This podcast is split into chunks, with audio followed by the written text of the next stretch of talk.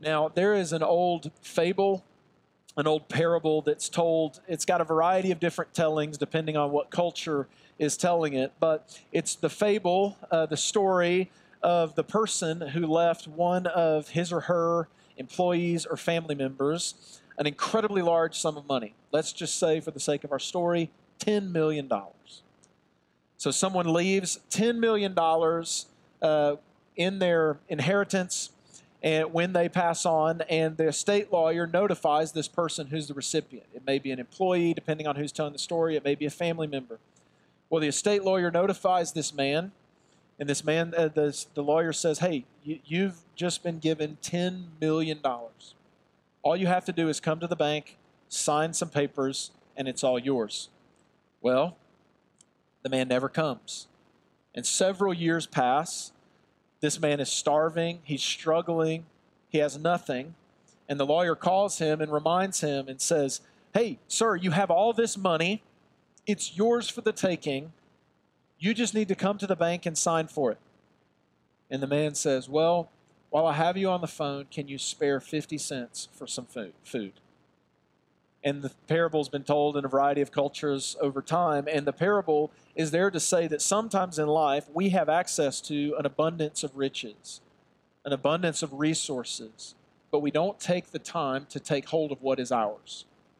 And I worry sometimes spiritually that I do this. And I worry sometimes spiritually that many of us do this because the scriptures say that those of us who are followers of Jesus, we're told that we have an incredible gift the gift of the Holy Spirit.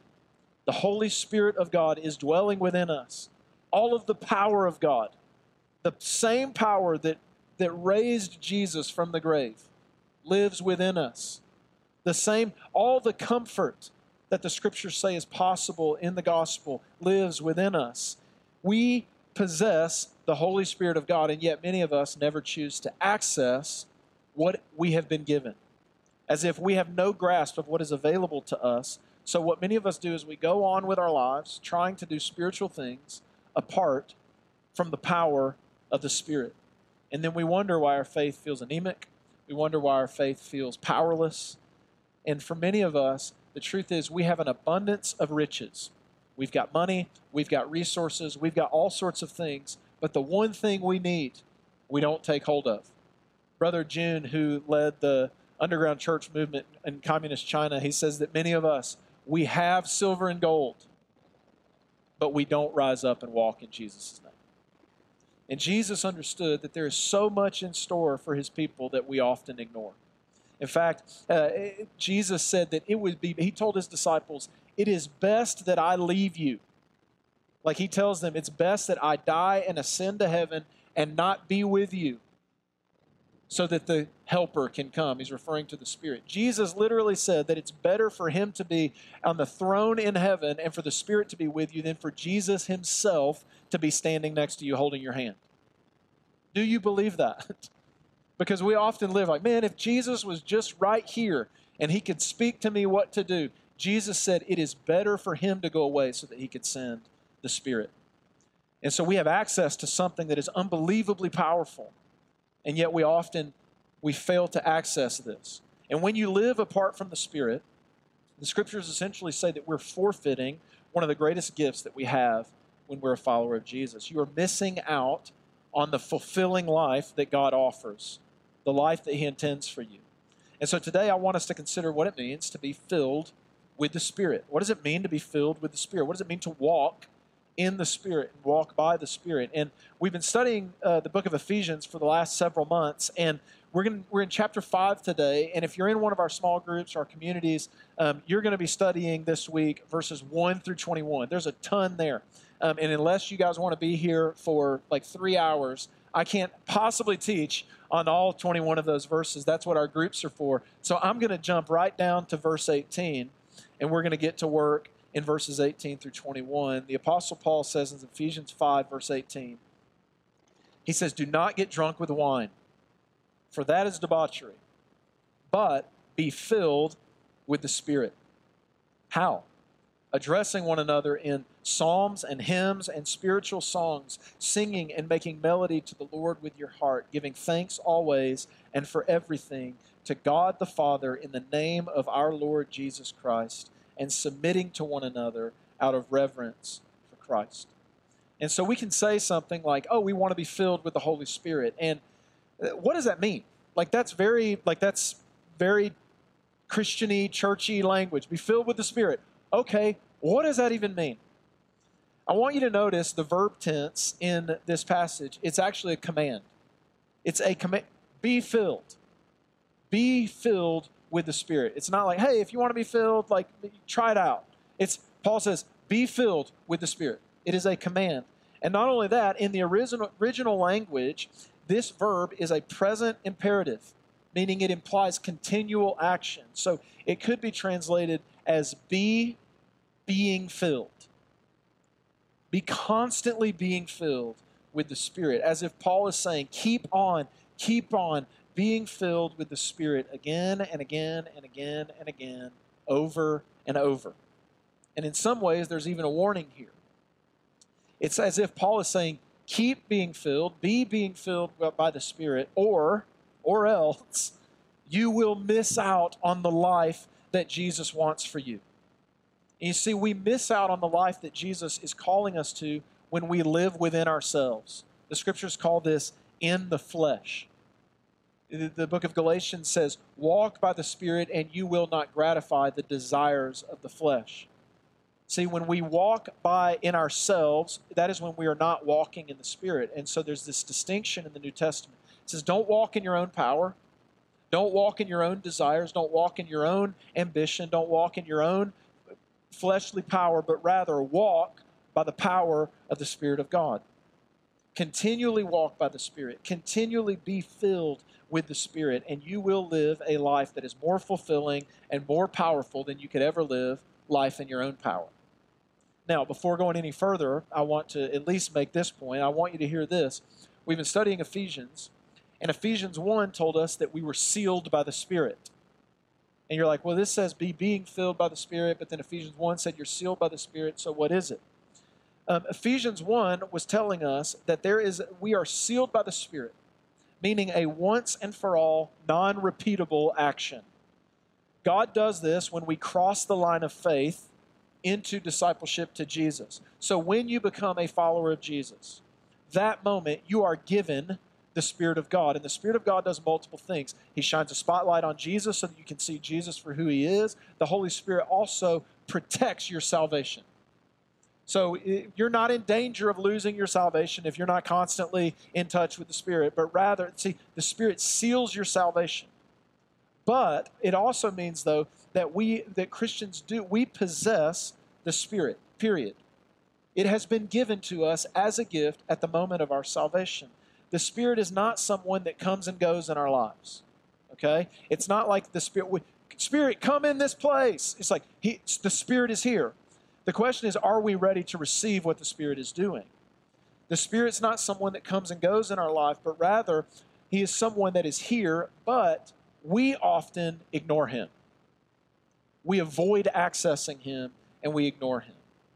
But He's always with us and He's always available to us. And it is possible and sadly, it's even too common for professing Christians to possess the Spirit, but cease to be being filled with the Spirit. And this is why so many of us are so weary and why we're so tired. This is why our faith just feels powerless at times. You know, many of you say, I, you know, uh, you ask, why am I in such a spiritually dry season? There's a hundred reasons why that could be the case. But one of those reasons could be that you're no longer being filled with the influence of the Spirit in your life. You are quenching the Spirit in your life. 1 Thessalonians 5:19 says, "Do not quench the Holy Spirit." You know, being filled with the Spirit of God, it's not a one-time choice. The command is to keep on being filled. To walk in the Spirit is a life of being filled with the Spirit. One teacher says quenching the spirit. Many people often ask, what, is, what does it mean to quench the spirit? And, and we get so afraid that we're going to do something that quenches the spirit in our life, that grieves the spirit. And we think it's this what is the thing that, that quenches the spirit? One teacher says, quenching the spirit is usually not lost through one defiant no, but rather through a whole lot of not nows. You see, the enemy of life and the spirit is not defiance. It's not, I don't want to be filled with the spirit. The enemy of life and the spirit is laziness and apathy. And, eh, not now. Maybe tomorrow.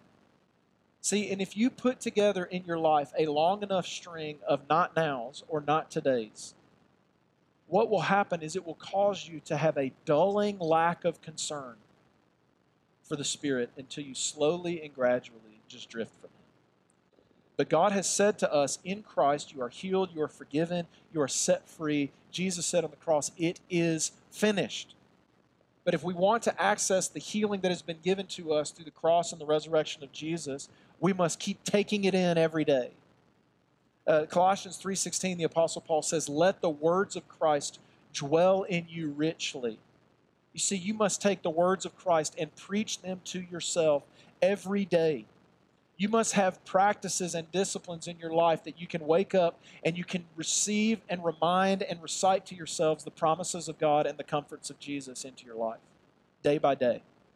You take in the gospel, you take in the gifts of the Spirit every single day, and you never stop.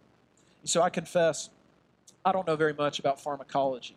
That's why it's good. I always text Colette Via with all my questions. I'm like, hey, I don't tell me about this medicine. You know, it's good to have a pharmacist on speed dial. Um, but one of the things I've always been told is when you get a prescription, take all of it. You got to take all of it. I've got so many empty Z packs sitting in our cabinet because I'm not good at this. But you're supposed to, if you get a, a prescription, you're supposed to take all of it to the very last pill. Why? Because you will not let the drugs run their full course. And many of us, what happens is we get the prescription, we take it a couple days, then we start feeling fine. We don't notice the symptoms of our sickness. And so we think, I'll be fine without it. And we quit taking the drugs. But what happens is we think it doesn't make a difference. I'll be okay without it. Or I feel fine. And so you don't think about it. But even though you may feel better, the illness causing bacteria that is in your body hasn't been completely killed which is why you need to continue taking the prescription until you've completely killed the virus. Because if you don't take all of the prescription, you run the risk of the illness multiplying again and coming back stronger. So we take all of our medicine when it's been given to us. We take it day by day by day, even when we don't experience the symptoms.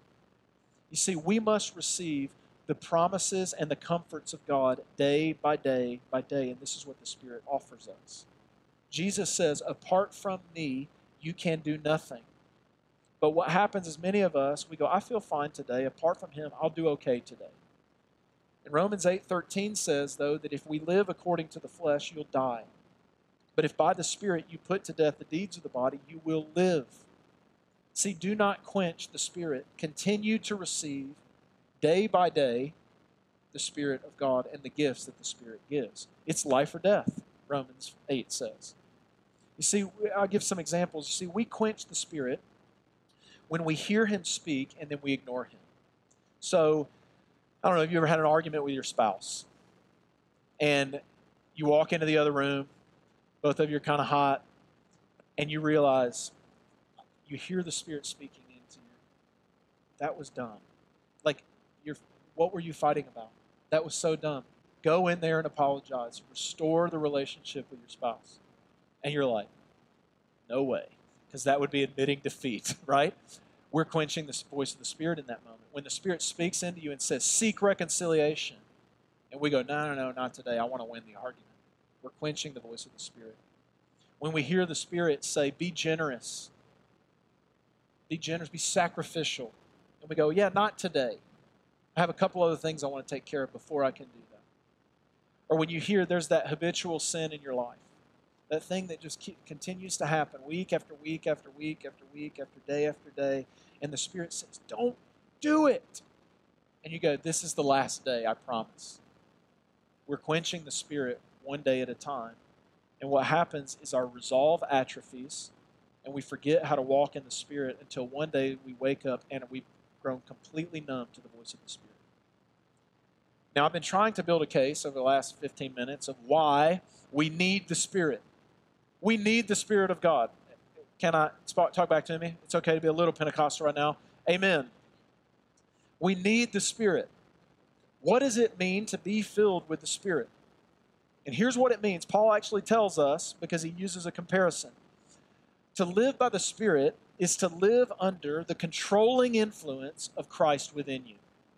You see, Paul contrasts being filled with the Spirit with being drunk with wine and uh, uh, being drunk with alcohol. And in both cases, whether being drunk or being filled with the Spirit, you are under a controlling influence, right? So when you're drunk, every aspect of your body is c- taken over by the alcohol. Like it, the alcohol controls you, every part of your body, your eyes, your reflexes, your brain, your liver, your stomach, your blood, all of it.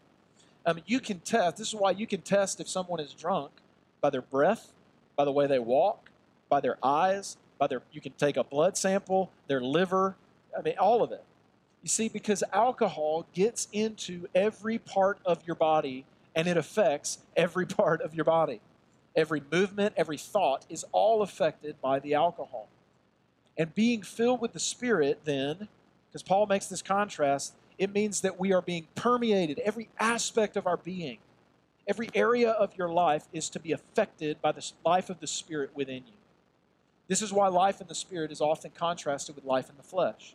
See, life controlled by the Spirit of Christ versus a life where you maintain control. And isn't that our biggest issue? Like sin, uh, you know, our, our lack of resolve, our, our lack of generosity, our hatefulness, our bitterness, all those sort of things. At the end of the day, those things are uh, our desire to be in control. We want control of our lives, but the scriptures say, die to yourself and live by life in the Spirit. And the question I have for you this afternoon is this if the Spirit of God were not in your life, would you notice?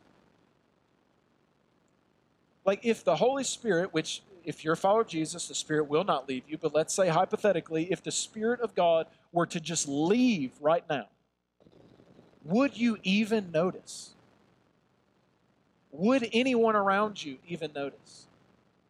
This is a good diagnostic question to go Am I walking in the Spirit? Are you noticeably living under the controlling influence of Christ in every area of your life? And I don't know about you guys, but when I get into holiday season, I get really reflective. I'm a pretty contemplative kind of guy, but like holidays just make me start reflecting on the past year and my life and all these sort of things. And as you get reflective during this season, I want you to ask yourself, do I really want to be filled with the Spirit of Christ? Do I really want to love the way Christ has loved me?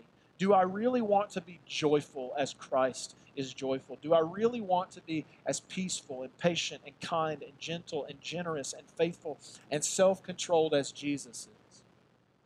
And listen, you know the answer is yes.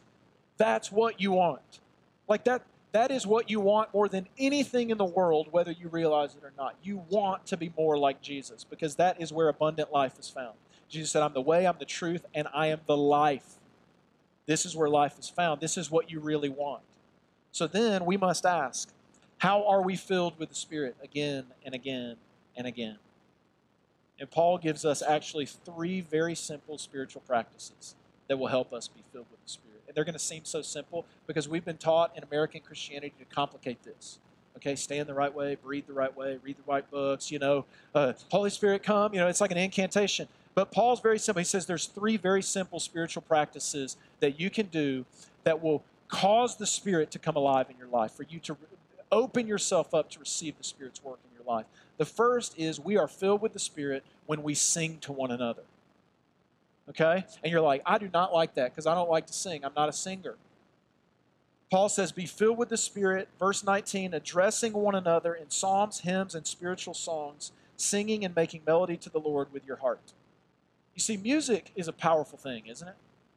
Like, music is a very interesting, very powerful thing. Music is both a response to our emotions. I mean, when we are happy, we sing. When we are when we have the blues, we sing. You know, there's all these genres that come out of happiness, there's genres that come out of sadness, all these sort of things. Music is a response to our emotions. We feel something and a song comes out. But emotions can also be a response to music. Like, Can't Stop the Feeling, Trolls soundtrack, when that comes on in my house, I can be in the worst mood in the world and I get happy. Because music has a way of altering our emotions.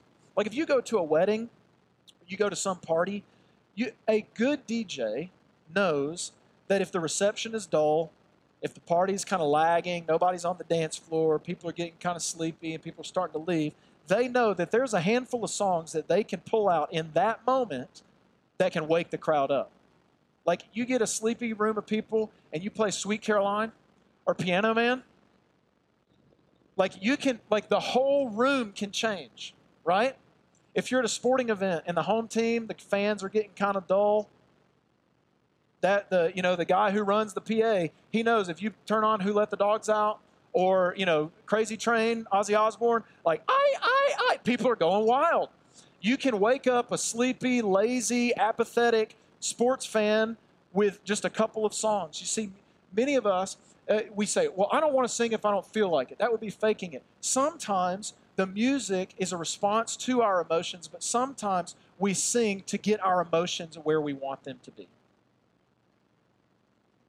You see, this is why we sing in church. It's why singing is so important for the people of God because singing shapes us more than almost anything else we do. Psalm 95, the psalm writer says, Come, let us sing to the Lord, let us make a joyful noise to the rock of our salvation. Let us, keep in mind he's talking plural, come into his presence with thanksgiving. Let us make a joyful noise to him with songs of praise, for the Lord is a great God and a great King above all gods. Now, this psalm writer, who's he singing to? He's singing to God, yes, but he's also singing to others. He's reminding the people of God about the truth of God. He says, Let us sing to God, but also sing to one another. Paul says, Let us address one another in psalms, hymns, and spiritual songs. Okay? So, uh, over a hundred times in the Bible, we are commanded to sing. You see, you cannot sing and it not involve your emotions. You can listen to music and it not involve your emotions. You can stand there doing that and not get stirred up. But I promise you, if you start singing as loud as you can, something's going to click in you. And it's easy for us to say, well, I don't feel like singing or I don't like these songs. Listen, one, first, it's not about you. Paul says that you're singing to the people around you. We're singing the gospel to the people around us. We're singing to one another because we're blessing one another. But the second thing is you say, well, I don't feel like singing. And I get that because I'm not a big, like, I get that. But listen to me. You do you are not supposed to wait until your heart is warm to sing praises to God. Because if you wait, you will never begin.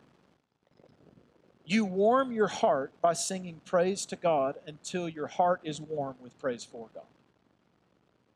We are filled with the Spirit when we sing to one another. We are also filled with the Spirit by being thankful.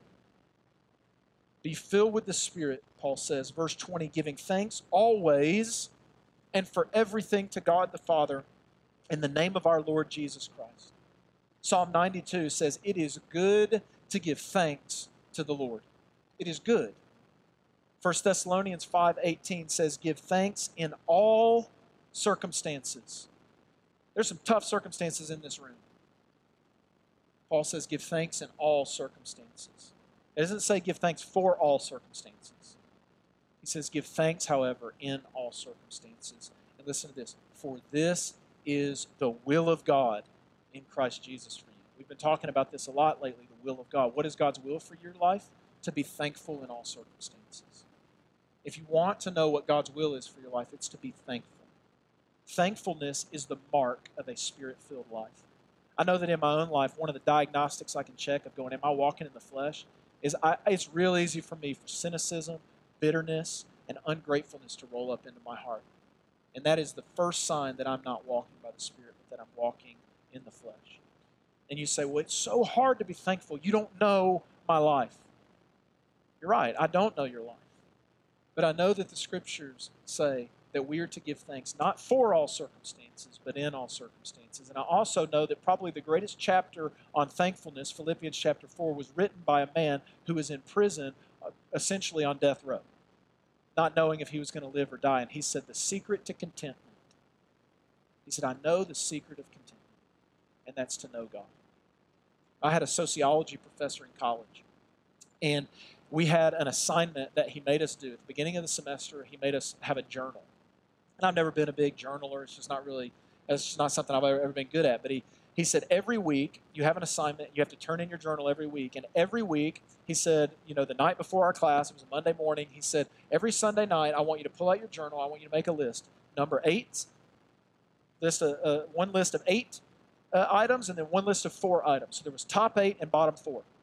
He said, I want you to list out the top eight things that you're grateful for that happened to you in the past week. And then he said, I want you to list the bottom four things that you just hated about your life this week. And here's what happened the very first week. This was he was doing research on us. We were guinea pigs. You know, I'm sure he probably wrote some peer-reviewed article somewhere.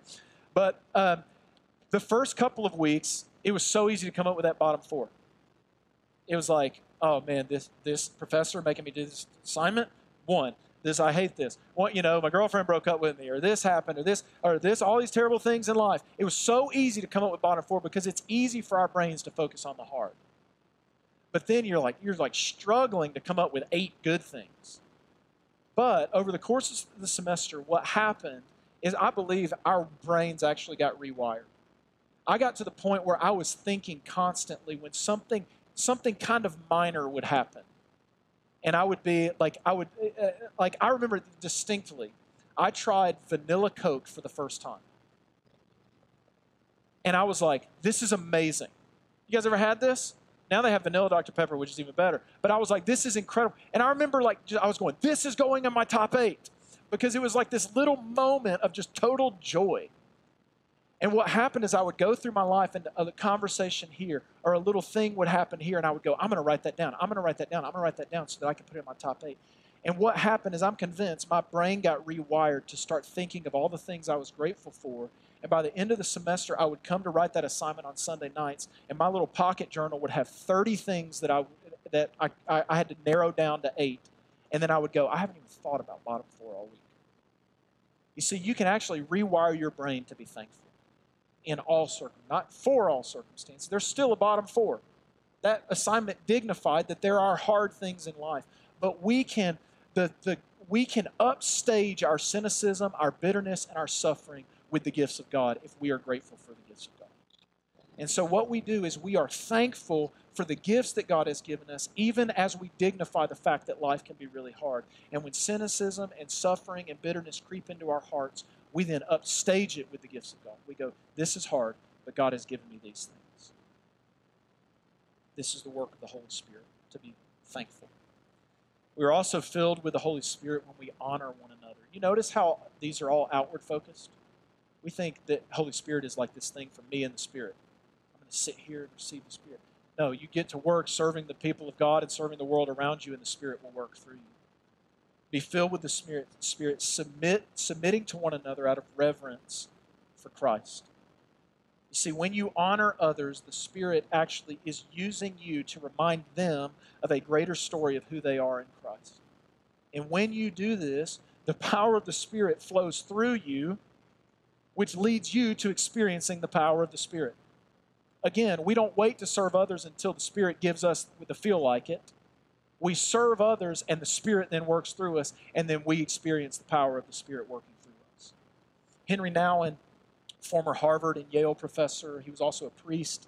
Um, he kind of famously gave up, you know, all the, the status of being a Harvard, Yale, Ivy League professor and being a priest in the parish in those cities. And he gave the he, he retired from those things and gave the final decade of his life to working with mentally handicapped people. And he tells a story of one day they had little services at this home he was at. And this woman, Janet, who was a mentally disabled woman, she came up to him and she said, You know, she said, Henry, I need a blessing. And he's like, Well, I'm a, I was a priest for all these years. And so he reaches over and he, you know, does that. And she says, No, I want a real blessing. Don't give me some of that religious stuff. And so he reaches out, he gave her, he says, the biggest hug he could ever give. And he wrapped her in his arms. And he said these words Janet, I want you to know that you are God's beloved daughter. You are precious in God's eyes. Your beautiful smile, your kindness to the people in this home, and all the good things you do show us what a beautiful human being you are. I know you feel a little low these days and that there is some sadness in your heart. But I want you to remember who you are. You are a very special person, deeply loved by God and all the people who are here with you. And what happened was after Janet received her blessing, Nouwen said there was a line of all these developmentally disabled men and women saying, I want one of those as well. And he says that is when the Spirit was most powerfully working through was when he was serving some developmentally disabled men and women, telling them who they are in Christ.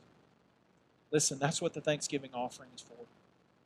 It's a way to honor the people in our church through our benevolence offering, and it's a way to honor children living in poverty in one of the poorest nations in the world. In a couple, in a few minute, minutes, Kyle's going to give some announcements, and he's going to talk about a toy drive that we're doing over Christmas where we're partnering with Metro World Child and we're doing a toy drive in Sunset Park. You go, oh, I have my schedule. I don't have. Eh, that's not for me. I, am not gifted with. I just do it. Show up and just just show up, serve our community, and see what the Spirit will do in your heart.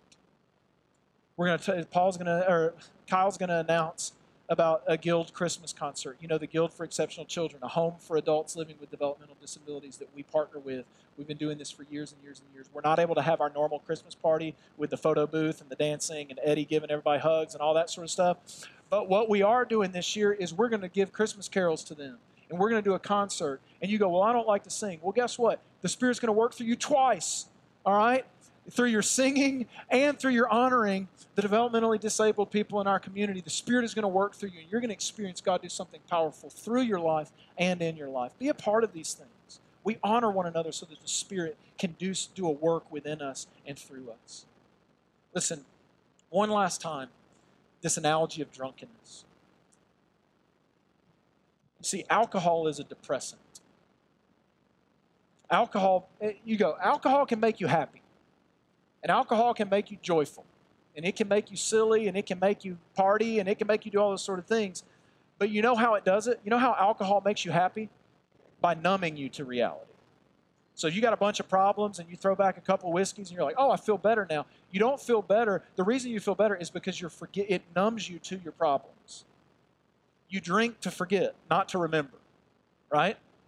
Ignorance brings bliss. The Spirit, on the other hand, makes us happy through awareness. You see, the Spirit's job is to remind us of a story greater than the one we're currently living in. You see, the job of the Holy Spirit is to shine a spotlight on the work of Jesus.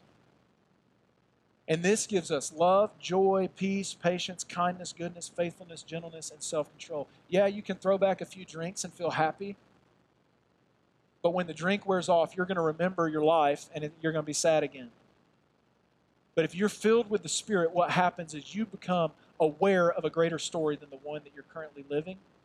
And the awareness of the greater story then trumps and upstages the story you're living. And you can be grateful in all circumstances, even if you're not grateful for all circumstances. Because even in your worst circumstances, the cross still happened and your sins are still forgiven. And even in the worst circumstances, the resurrection still happened and the tomb is still empty, which means that the power of the Spirit is still at work within you. And the power of the Spirit, the same Spirit that raised Jesus from the dead, can work a miracle in your life and can bring comfort in your life and can bring joy in your life. And so the Spirit, what the Holy Spirit does when we are drunk on the Spirit is where our eyes are taken off the hard parts of life and our eyes are made aware of God and through Christ who has given himself for us, lived the life we can never live, died the death we deserve, and kicked open the grave so that we don't have to live under the fear of death or condemnation any longer. See, this is what we celebrate when we take communion.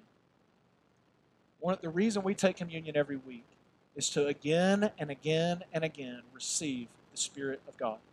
Because the Spirit is the one who teaches us that that cup is the blood of Jesus shed for you. And the Spirit is the one that teaches us that that bread is the body broken for you. And because the body of Christ was broken, you can be made whole again. And because the blood of Jesus was shed over you, you can be washed clean. This is the good news of the gospel, and it is the job of the Spirit to fill us with this good news day by day, again and again and again. God, thank you that you have not left us powerless. You have given us your Spirit to be with us and to come upon us and to lead us and to comfort us. And sometimes life is very difficult. Sometimes life is wonderful, but we are always in need of your Spirit. We are always in need of being filled with your Spirit. And so, God, would you help us walk in your Spirit today and tomorrow and in the days ahead? Remind us again and again the love of Jesus, who lived and died in our place and gave up his Spirit into your hands so that you could give it to us, so that we could have power and comfort. And it's in your name